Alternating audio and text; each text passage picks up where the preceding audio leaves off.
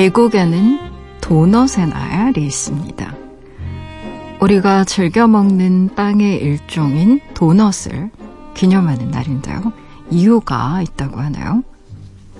1차 세계대전 당시 군인들이 행여 굶지는 않을까 도넛을 구워 지원한 사람들의 정성을 기념하기 위한 날이라고요.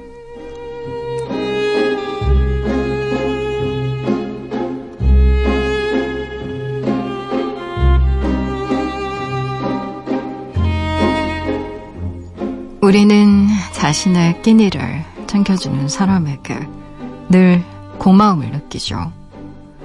살아감에 있어 가장 중요하고 삶과 가까이 닿아 있는 행위가 바로 먹는 일이니까요. 잘 먹지 않고서는 잘 살아갈 수 없는 거죠.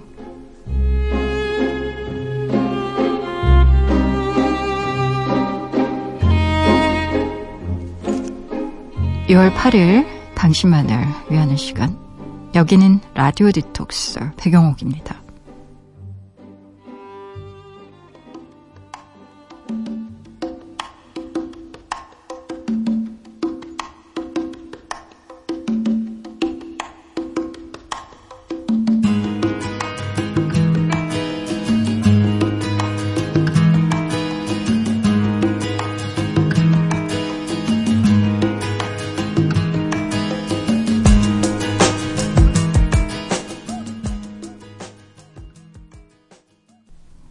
라디오 디톡스 배경옥입니다.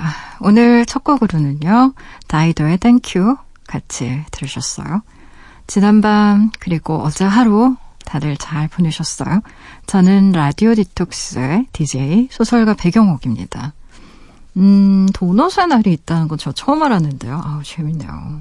음, 근데 그 유래를 살펴보면 1차 세계대전 당시라고 하니까 이게 미국 역사로 치면 꽤 유래가 깊은 날이었는데요. 군인들이 굶지는 않을까 걱정이 돼서 어, 도넛을 구워서 일종의 자원봉사자들이겠네요. 그쵸? 음, 기념하기 위한 날이라고 이렇게 적었는데 먹는 걸 자원봉사하는 일은 음, 어떻게 보면 사람의 마음을 가장 많이 움직이게 하는 일 중에 하나인 것 같습니다. 세월호 사건이 일어나고 나서 세월호 때 많은 자원봉사자분들이 내려가셨었잖아요. 근데 내려가셔서 했던 가장 큰 일 중에 하나가 그거였대요. 음, 아무것도 못 먹고 계신 가족분들에게 따뜻한 국밥을 권유하는 거. 음, 뭘 좀 드시겠어요? 라고 이야기하는 게 첫 번째 매뉴얼이었다고 제가 들었는데, 그런 경험을 한 적이 있으실 거예요. 제가 대학교 때 이제 굉장히 좋아했던 친구가 불의의 사고로 일찍 세상을 떠났는데 병원 영안실이라는 곳을 처음 가봤어요.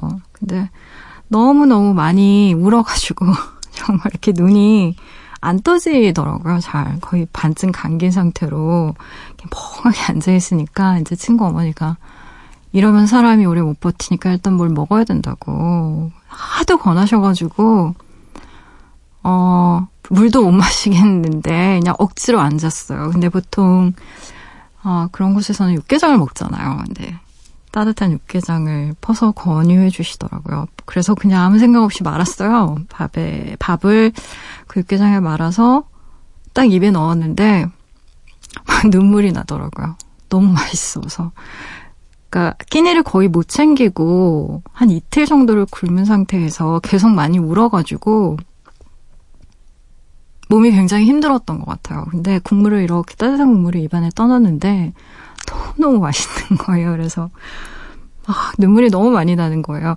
아니, 이렇게 슬프고 친구도 저 세상 갔고, 그리고 그 당시에 이제 제 학교 동기였기 때문에 저희 거 동기들이 정말 많았는데, 다들 뭐 거의 우느냐고 정신이 없는 상황이었거든요. 근데 그때 경험이 너무 강렬하게 남아있어요. 어, 누군가 사랑하는 사람이 저렇게 먼 세상을 갔는데도 산 사람은 먹어야 되는 거구나. 먹어야 살 수 있는 거구나라는 그런 마음이 들어서 좀 제가 너무 싫더라고요. 징그럽고. 그 당시에는 그랬던 것 같습니다. 아, 너는 정말 사람도 아니야. 어떻게 이렇게 먹는 게 넘어가니, 너는.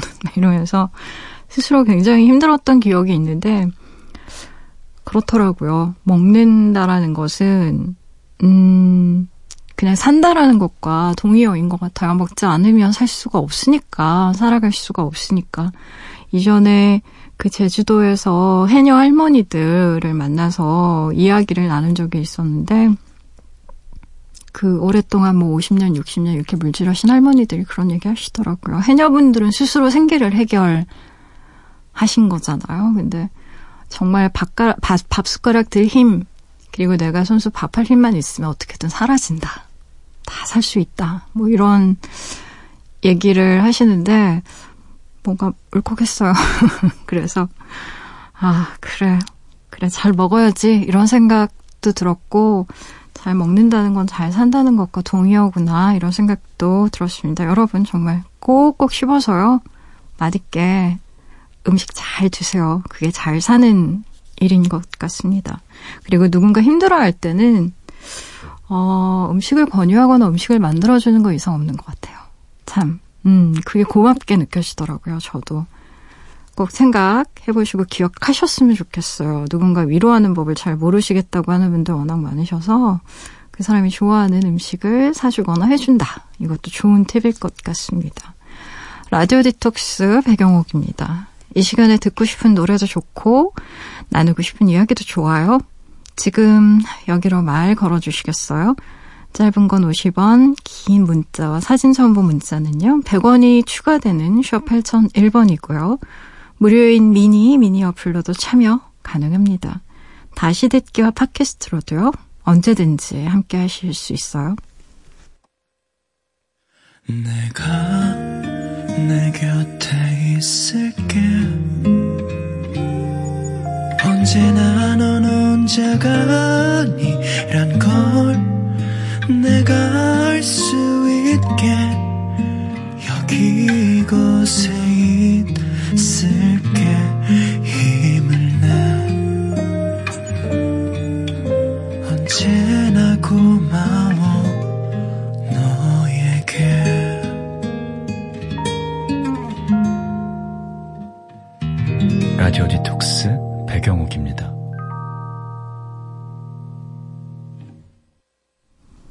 라디오 디톡스 배경옥입니다. 함께하고 계시고요. 여러분이 보내주신 이야기들 만나봐야죠. 이진아님, 얼마 전에 이사를 했어요.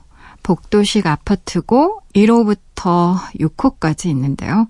저희 집은 5호고 6호에는 가족이 살아요. 그 집에 4살짜리 꼬마애가 있는데 엘리베이터에서 몇 번 마주쳤거든요.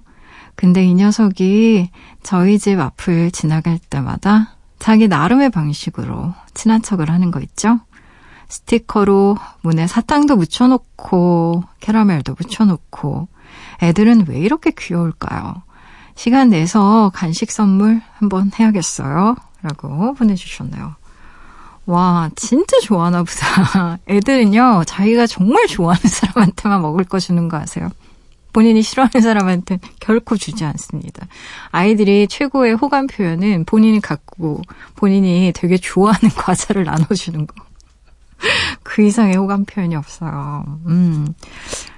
이진아님이 무척 마음에 들고 또 친해지고 싶은 마음이 있는 것 같아요. 꼬마가 시간 내서 간식 선물 꼭 하셔야겠는데요. 음, 점수 많이 따실 것 같아요. 너무 친해져가지고 맨날 놀, 놀자고 찾아오면 어떻게 하나. 음, 그래요, 아이들. 참 귀엽죠. 어. 아, 노래 들을까요? 0635님이 신청하신 곡이네요. 원어원의 유닛이죠. 옹성우와 이대위로 결성된 더 힐과 헤이즈가 함께 했어요. 모르시게.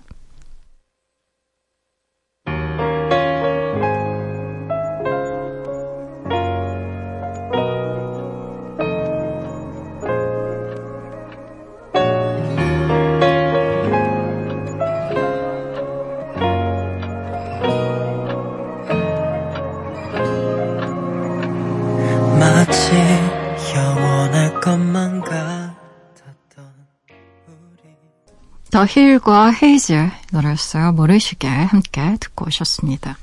라디오 디톡스 배경옥입니다. 함께 하고 계세요. 무조건 익명으로 소개되는 코너죠.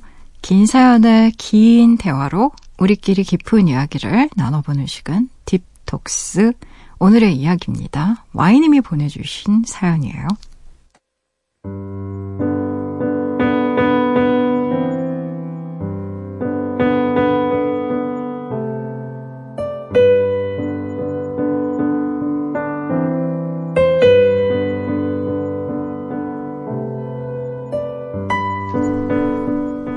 저에게는 4살 많은 언니가 있습니다. 언니는 회사원이고요. 34이에요. 제 나이는 얘기를 안 드려도 아시겠죠? 올해로 서른입니다. 요즘에는 30대 중후반에 결혼하는 일이 비일비재하니까요. 3년 사귄 남자친구와 미래에 대해 이야기를 나누다가 결혼 얘기를 하게 됐어요. 내년쯤엔 했으면 좋겠다는 프로포즈 아닌 프로포즈를 받았고 집에 돌아와 그 얘기를 언니한테 꺼냈죠. 언니도 제 남자친구를 아니까요. 마산에서 서울로 올라와서 둘이 한 집에 살면서 언니한테 털어놓지 않은 이야기가 없거든요. 비밀이 없는 사이. 그래서 결혼 얘기도 당연하다고 생각했어요. 근데요, 제 말이 다 끝나기도 전에 언니가 말을 자르며 그러더군요. 아, 나 안 들을래. 나한테 그 얘기 하지 마. 아차 싶었습니다. 언니는 남자친구도 없고 연애를 쉰 지 꽤 오래됐는데 내가 눈치 없이 결혼 얘기를 꺼낸 건가 싶어서 화제를 돌리려고 했는데요. 언니가 서운하고 불안하다는 표정으로 이런 얘기를 하더라고요. 너 결혼하면 난 어떻게 살아? 나 혼자 아무것도 못하는 거 알잖아. 꼭 결혼하고 싶으면 우리 셋이 같이 살면 안 돼? 저요, 솔직히 잘못 들은 줄 알았어요. 여동생이 남자친구와 결혼을 하겠다는데, 보통 저런 반응은 아니지 않나요? 지금 월세를 반반씩 내는데, 너 결혼하면 나보고 어쩌라는 거냐? 난 밥도 혼자 잘 못 먹는데, 너 없으면 난 누구랑 먹어? 같은 이야기를 꺼내는데, 대체 뭐라고 대꾸를 해야 할지 모르겠더라고요. 생각해보면 그래요. 언니는요. 저한테 모든 걸 의지하는 사람이거든요. 출근 시간이 비슷해서 늘 같은 시간에 일어나고 씻고 준비를 하는데요. 오늘 무슨 옷을 입을까? 화장은 어떻게 할까? 신발은 뭐 신을까? 저한테 다 물어보고 제가 하라는 대로 그대로 합니다. 회사에 불만은 또 어찌나 많은지 퇴근하고 집에 가면 저를 붙잡고 한 시간씩 하소연을 늘어놔요. 그럼 저는 얘기를 다 듣고 언니가 뭘 잘못했는지 꼬집어 주거나 언니 편을 들죠. 회사도 자주 그만두고 쉬어요. 쉬면서 새 직장을 구하고 몇 달 일하다가 또 그만둡니다. 오래 열심히 다닌 회사가 없어요. 그나마 지금 다니고 있는 직장이 가장 오래 버티고 있는 거죠. 8월이면 딱 1년이 되거든요. 제가 언니 엄마도 아닌데요. 엄마한테 연락해서 언니 때문에 못 살겠다고 짜증이 내면 야, 네가 이해하지 어쩌겠니? 네 언니가 멘탈이 약한 걸 어쩌겠냐? 왜 저보고만 이해하라고 하는 걸까요? 언니는 대체 왜 결혼을 계획 중인 동생 마음을 불편하게 만들까요? 그날 이후로 밥도 잘 안 먹고요. 저러다가 또 회사를 그만두면 어쩌나 하는 걱정을 왜 제가 해야 하는 건지 머리가 복잡해요, 백장님.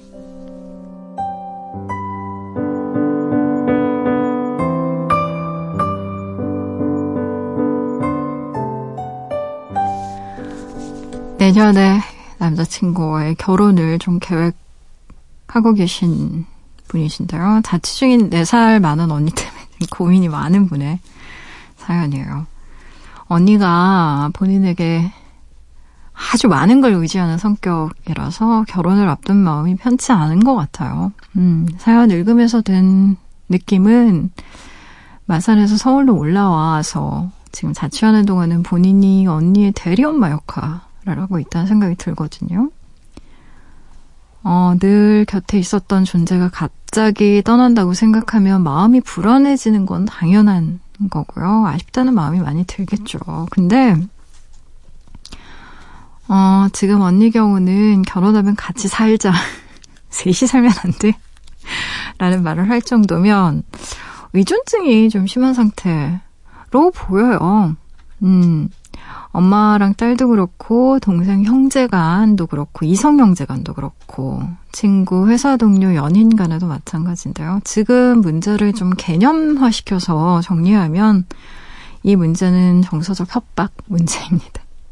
협박이란 단어가 들어가니까 좀 거부감이 많이 드실 수도 있는데 이게 의외로 굉장히 흔한 일이에요. 이런 일은 친밀한 관계에서 굉장히 자주 일어나는 편입니다.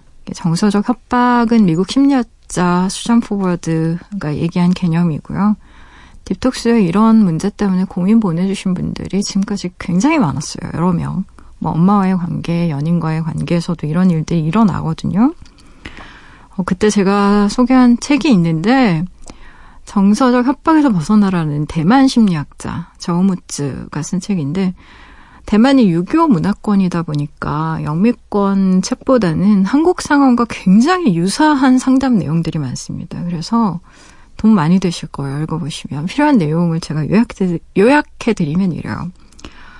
어, 정서적 협박자는 부탁이나 위협, 압박, 침묵 등의 직간접적 협박의 수단을 사용해 상대방의 좌절감이나 죄책감, 두려움과 같은 부정적 감정을 느끼도록 한다. 이런 불편하고 부정적인 감정을 없애기 위해 협박자의 요구에 순응하게 되는 것이다. 이것이 오랜 시간 반복되고 지속되면 하나의 악순환이 만들어진다. 협박자는 이 무기를 이용해 피해자를 통제하고 그의 결정과 행동을 모두 지배하려 든다. 결국 피해자는 삶의 주도권을 잃어버린 채 자유와 능력을 모두 협박자에게 내어주고 이 과정에서 자아는 남김없이 사라진다.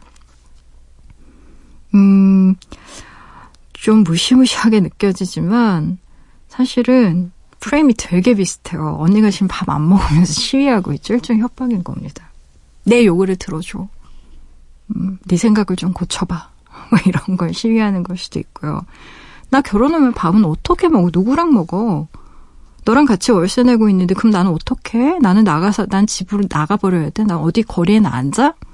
이런 식으로 얘기하는 게 음, 일종의 현실 회피이면서 본인에게 죄책감을 느끼게 만들려고 하는 수단이 될 수도 있어요.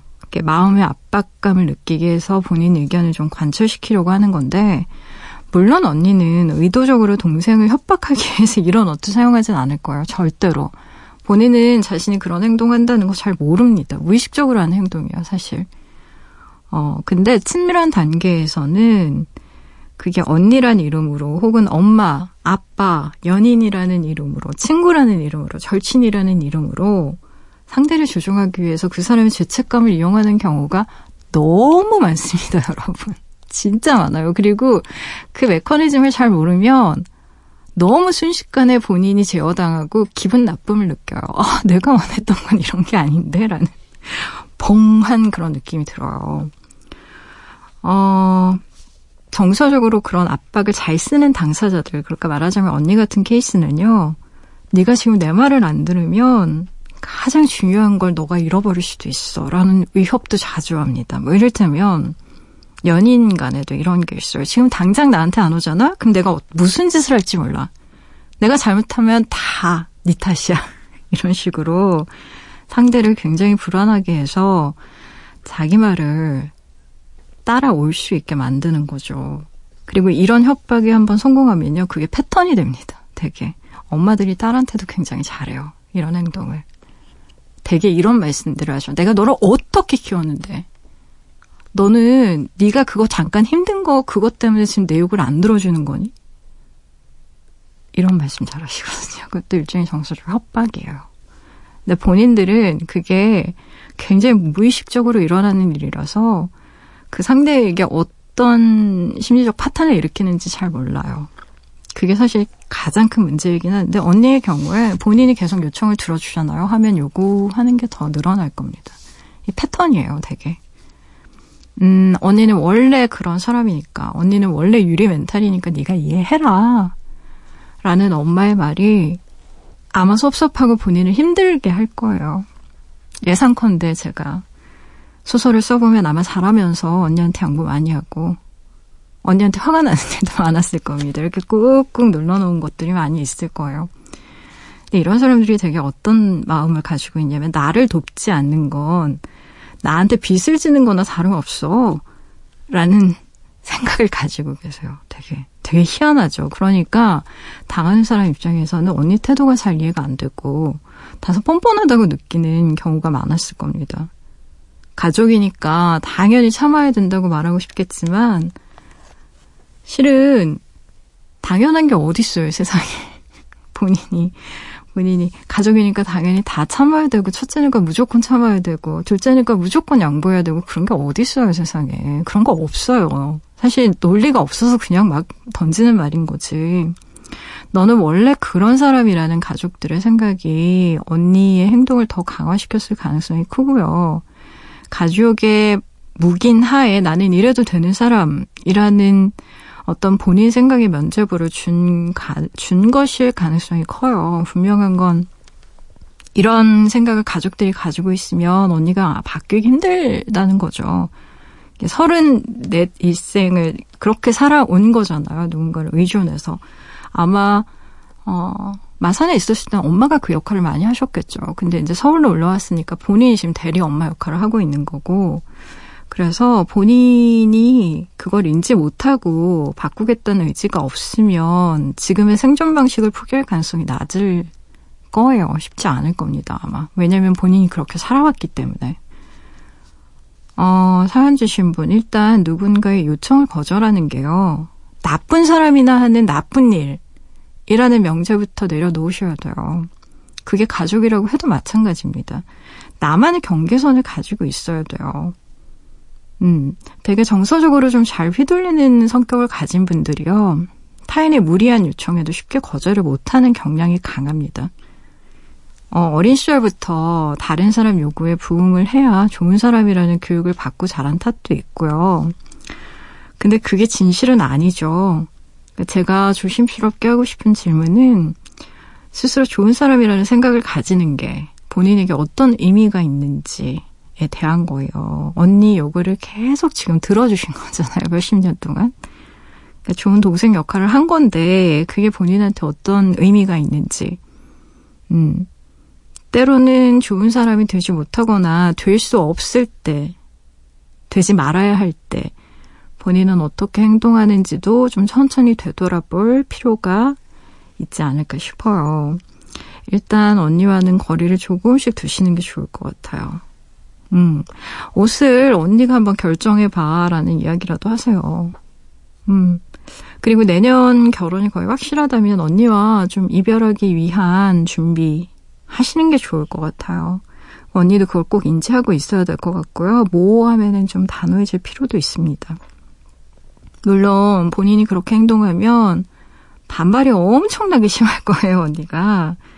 그러니까 의존도 일종의 관계 중독이거든요. 그래서 격렬하게 반응하는 상황들이 꼭 생깁니다. 돌출 반응. 뭐 이를테면 단식, 단식 투식 혹은 뭐더 극렬하게 반응할 수도 있어요. 거리감을 두려고 할 때. 왜냐하면 본인이 그렇게 계속 살아왔고 그 사람을 의존하면서 살아왔던 사람들은 그게 정말 자기를 위협하는 행위로 느껴지거든요. 그래서 정말 필사 항전의 어떤 모습으로 뭐 심지어는 정말 며칠씩 단식하시는 분들도 계십니다. 딸과 엄마의 관계에서 특히 더 그래요. 우리가 중독 물질을 끊을 때 극심한 금단 현상에 시달리는 것처럼 관계 역시 마찬가지예요. 근데 그렇다고 해도 마음이 흔들리시면 안 됩니다. 음, 참고로 많은 심리학자들이요, 정서적으로 협박을 받는 장소에서 즉시 떠나라 라는 솔루션을 제시 많이 하거든요. 전화 중이라면 아, 내가 지금 생각할 시간이 필요해 라는 말과 함께 단호히 끊으라고 충고하기도 합니다. 그 상황에서 벗어나는 게 되게 중요해요. 말씨름 하는 것보다. 말싸움에서 못 이겨요. 결코. 그래서 이게 굉장히 중요하고요. 어, 제가 이제 뭐 이런 부분들에 대해서 정리를 좀 해드리면 이래요. 우리가 길 가다가 누군가의 발을 굉장히 심하게 밟았어요. 그럼 당연히 사과하고 만약 필요하다면 치료비 물어줘야죠. 이건 내 행동에 직접적인 책임을 지는 겁니다. 그렇죠? 근데 만일 상대가 내가 실수로 모르고 발을 밟았는데 화를 참지 못하고 나를 막 공격한단 말이에요. 근데 그건 그 사람의 감정이기 때문에 내 책임이 아니에요. 그럼 그 사람의 몫인 거지. 아니, 내가 일부러 그런 것도 아니고, 그거 어떻게 해요. 언니 역시 지금 느끼는 불안감을 스스로 감당할 수 있어야 돼요. 이건 본인이 해결해 줄 수 있는 문제가 아닙니다. 그리고 똑같은 상황에도 사람마다 정서적인 반응이 다 다르거든요. 그렇기 때문에 모든 사람의 감정에 본인이 책임을 진다는 건 불가능한 일이에요. 그리고 또 언니의 지금 불안이 모두 본인 탓, 본인의 결혼 탓이라고 생각하시면 안 됩니다. 그 생각에서도 벗어나세요. 이전에 뭐 언니가 실패했던 어떤 관계라던가 직장 생활에서의 스트레스 뭐 이런 굉장히 복합적인 요인들이 있을 거예요. 근데 그건 언니가 좀 스스로 잘 질문하고 해결해 돼, 해결해 나가야 될 문제인 거예요. 물론 본인이 도와줄 수 있는 부분 도와줘야겠지만 일단 지금 상황에서는 제가 봤을 때 좀 거리를 약간 두면서 언니의 마음을 좀 준비시키는 과정이 필요할 것 같아요. 요즘 들어서 제가 정말 자주 드는 생각이 이런 건데 우리는 혼자 있을 때 혼자 있지 못하고 함께 있을 때 함께 있지 못하는구나. 이게 잘 안 돼서 다양한 관계에서 문제가 많이 생기는구나라는 생각이 들거든요. 이건 언니와의 관계도 그렇고요. 이제 결혼할 남자친구분 계시잖아요. 그분과의 관계에서도 마찬가지입니다. 잘 생각해 보셔야 돼요. 아, 노래 들어볼까요? 마이클 잭슨의 노래 골라봤어요. Love never felt so good.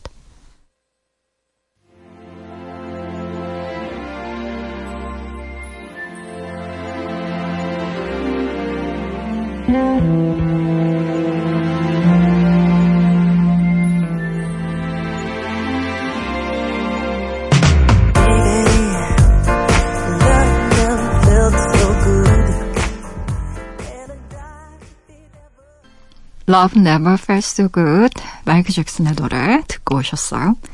라디오 디톡스 배경옥입니다. 함께하고 계세요. 포털 사이트 라디오 디톡스 배경옥입니다. 치시고요. 홈페이지에 들어오시면 딥톡스 게시판이 있습니다. 언제든 이야기 올려주실 수 있게요. 게시판은 늘 열려 있으니까요. 편한 시간에 편한 마음으로 글 남겨주세요.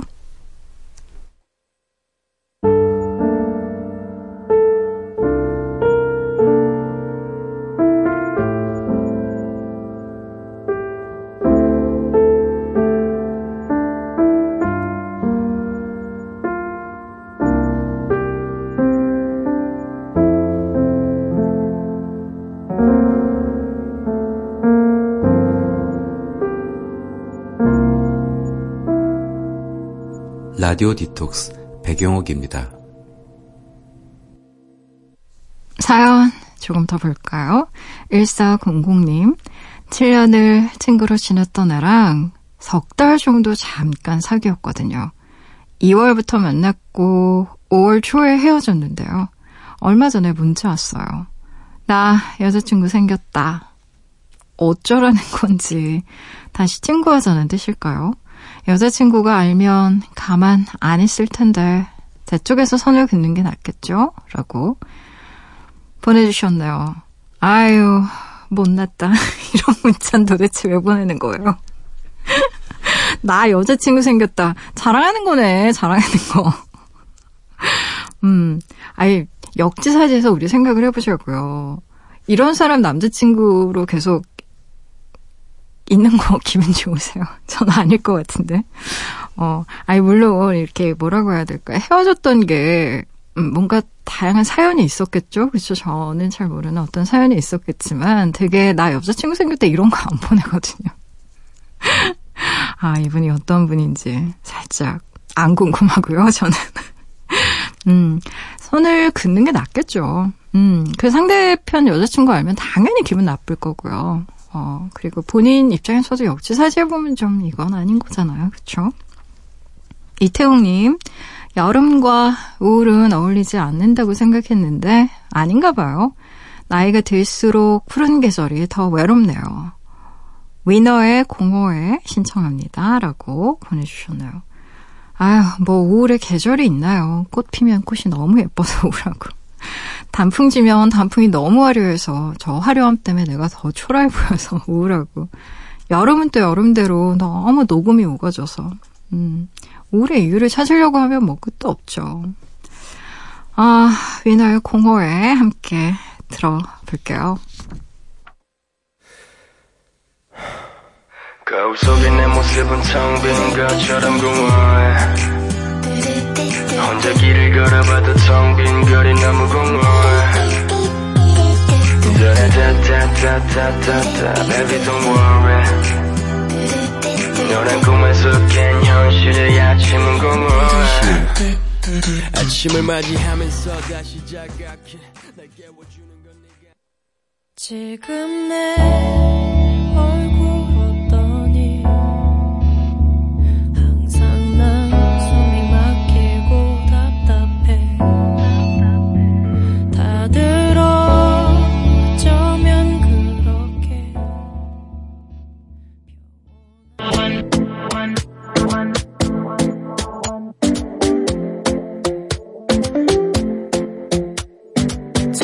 Talking in my sleep at night, making myself crazy. Out of my mind, out of my mind. Wrote it down and read it out, hoping it would save me. Too many times, too many times. My love, he makes it feel like nobody else. Nobody else. 2315님의 신청곡이었어요. 선우정아의 삐뚤어졌어. 네, 이어서요.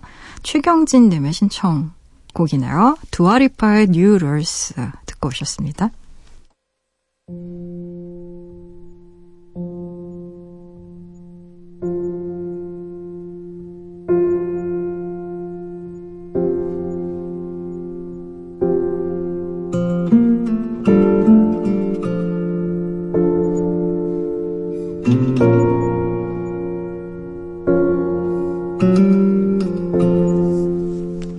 지금 이 시간 오늘을 살고 있는 그대를 위해 밑줄을 그어왔어요.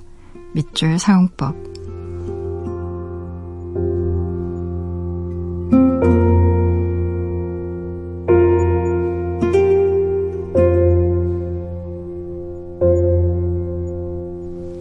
평소 나는 스낵 과자나 American dog 같은 걸 먹지 않는다. 편의점에서도 스낵 과자 진열대는 거의 지나치고 계산대 옆에 있는 American 핫도그를 먹고 싶다고 생각한 적도 없다. 그런데 차를 탄다. 그것도 친구들과. 그렇게 되면 왜 그런지 과자를 사고 싶고 주차장에서 파는 American 핫도그가 미친 듯이 맛있어 보인다. 요는 즐거워서 흥분하여 평소 사용하지 않은 쪽 뇌가 마구 자기 주장을 하는 것이다.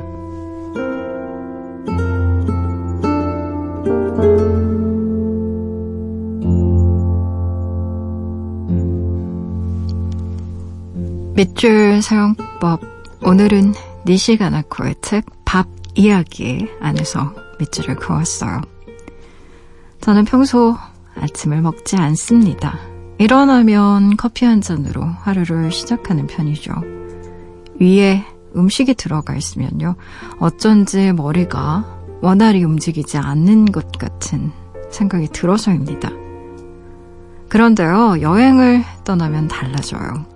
그곳이 어디든 일찍 일어나서 조식을 먹으니까요. 만약 분위기 좋은 호텔이라면 느긋하게 아침 새소리를 들으며 커피와 우유, 스크램블, 베이컨, 잘 구운 토스트에 버터와 잼을 잔뜩 발라서 다양한 과일과 함께 먹습니다.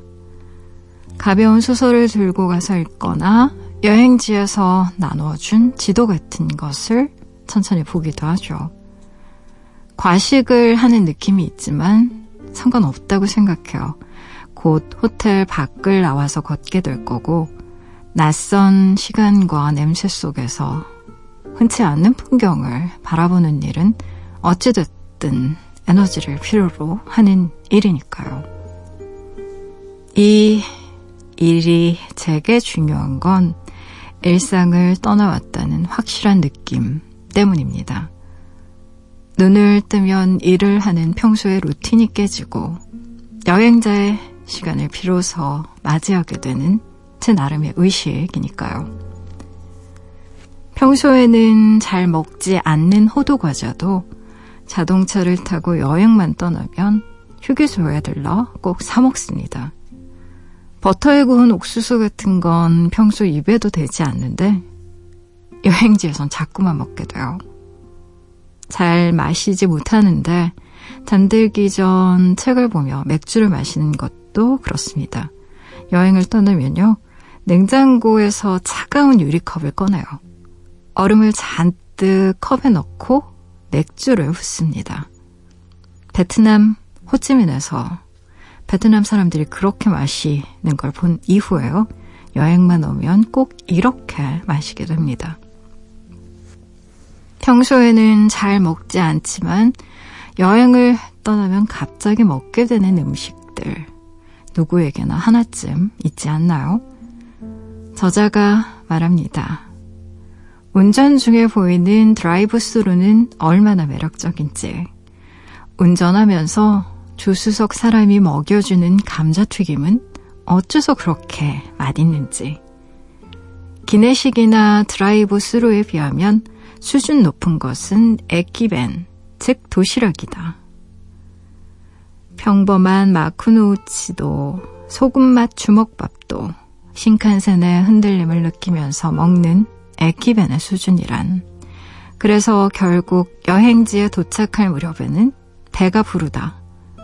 그 지역의 맛있는 음식을 남기는 불상사도 나의 루틴. 그러나 괜찮아. 행복하니까. 여행의 묘미 중에는 이런 것도 있지 않을까 싶네요. 평소라면 건강에 나빠서 살찌니까 속이 부대껴서 잘 먹지 않던 음식들도 먹게 되는 자유를 만끽할 수 있다는 거 말이죠. 여행 중이라면 나에게 조금쯤 너그러워도 될 것 같은 마음. 그게 여행자의 마음이 아닐까 싶네요.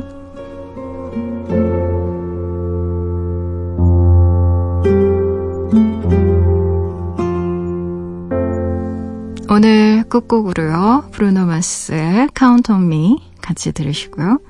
지금까지 라디오 디톡스 배경옥이었습니다.